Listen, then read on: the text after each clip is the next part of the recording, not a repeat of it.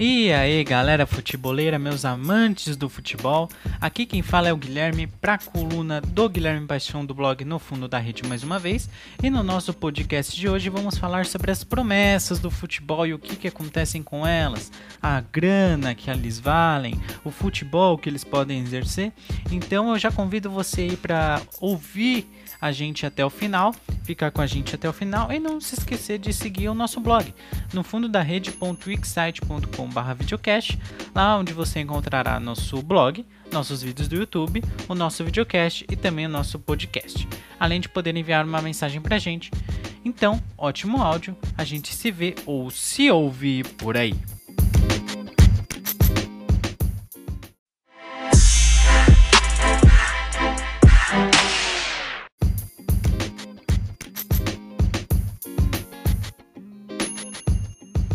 As nossas promessas, ou até algum clube europeu comprar. Hoje temos grandes promessas do futebol, que amanhã serão os craques do futebol brasileiro, ou até da seleção, ou não. Olha, a nosso Brasil sempre foi uma escola exemplar do futebol mundial. Isso praticamente não muda. É verdade que está ficando mais difícil de encontrar jovens craques com potencial gigantesco, mas ainda tem, vamos falar sobre os craques do Brasil no futuro e sobre o que mais interessa a seus clubes, seus preços. Não é, realmente não é tão fácil achar jovem craque aí como você acha no FIFA. Você põe um olheiro por aí e ele sai recolhendo qualquer um que aparece na sua frente, você vai lá, dá um preço e compra realmente não é assim que funciona. Mas existe sim alguns craques do nosso futebol que em vez de serem valorizados, não estão nem aí apenas pro preço deles e não pro seu futebol. Sempre que precisamos de renovação, nós olhamos para algo novo, que nos mostre uma possibilidade diferente e inovadora, como o próprio nome já diz. Com os clubes não é diferente.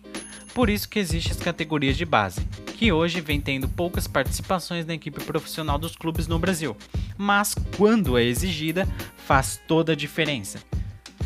Um dos exemplos que são os mais fortes é uh, o atual campeão da América, o Palmeiras.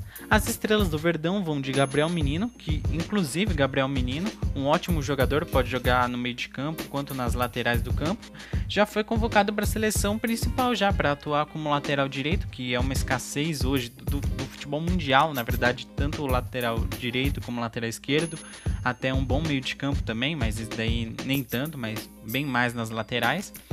Que o Gabriel Menino já foi convocado para a seleção para atuar na lateral direita. E a Gabriel Verão, destaque do time Alviverde na última Copa São Paulo de Futebol Júnior, a Copinha. E Palmeiras, Copinha tem tudo a ver. Tá bom, vou parar um pouco com a piada. Falando em Palmeiras, é bom citarmos que também existe outro meio no futebol para se tornar um jovem destaque, hoje no Brasil: a Taça das Favelas, que ocorre apenas em alguns estados que reúne todas as comunidades de São Paulo, que eu tô falando no caso de São Paulo aqui, tá? Reúne todas as comunidades de São Paulo em um torneio com mais de 100 clubes, compostos por estudantes, trabalhadores e vários moradores com desejo de demonstrar o seu futebol, o seu talento. Na Taça das Favelas do Rio de Janeiro, que é um dos estados que possui esse tipo de competição, no time de cara de virada, Patrick de Paula iniciava sua trajetória para se tornar um dos maiores meio-campistas do Brasil atualmente e um dos donos do meio de campo do campeão da América. Sim, para você que não sabia, o Patrick de Paula é, saiu da, da Taça das Favelas, um, um, esse, essa competição que eu falei, que eu expliquei, do, do Rio de Janeiro, no time Cara de Virada, que era um time que era lá da comunidade dele. Ele iniciou a trajetória dele nesse time.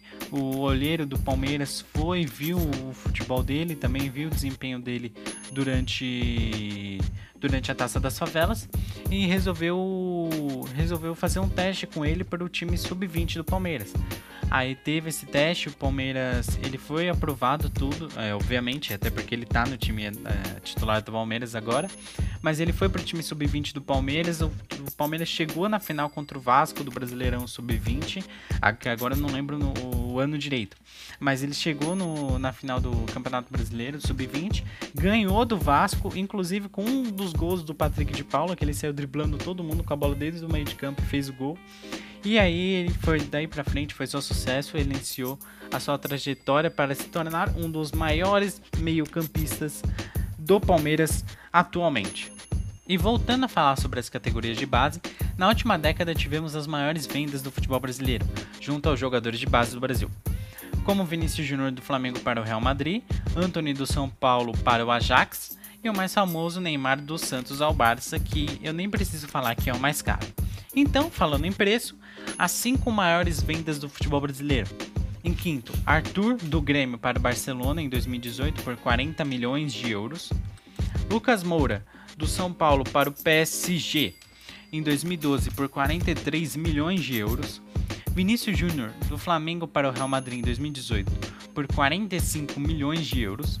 Rodrigo do Santos para o Real Madrid em 2017 por 45 milhões de euros também. E Neymar do Santos para o Barcelona em 2013 pela bagatela de 88,4 milhões de euros. Isso é, isso é algo que a gente já esperava, né? O Neymar, que era um grandíssimo, um grandíssimo jogador na época na época daquele time maravilhoso do Santos, do time da Baixada Sandista, onde até ele ganhou seu Puscas. Mas enfim, a questão é, por que, que nós não seguramos esses atletas por mais tempo? O Neymar eu até entendo, tá? O Neymar eu até entendo. Aquela época do Santos, o Barcelona veio com 88 milhões de euros. A gente já meio que esperava uma proposta de um time gigantesco pelo Neymar e ele realmente veio. Eu até entendo isso. Aí é, não, não, não vejo problema. Até porque a gente vê o que o Neymar se tornou.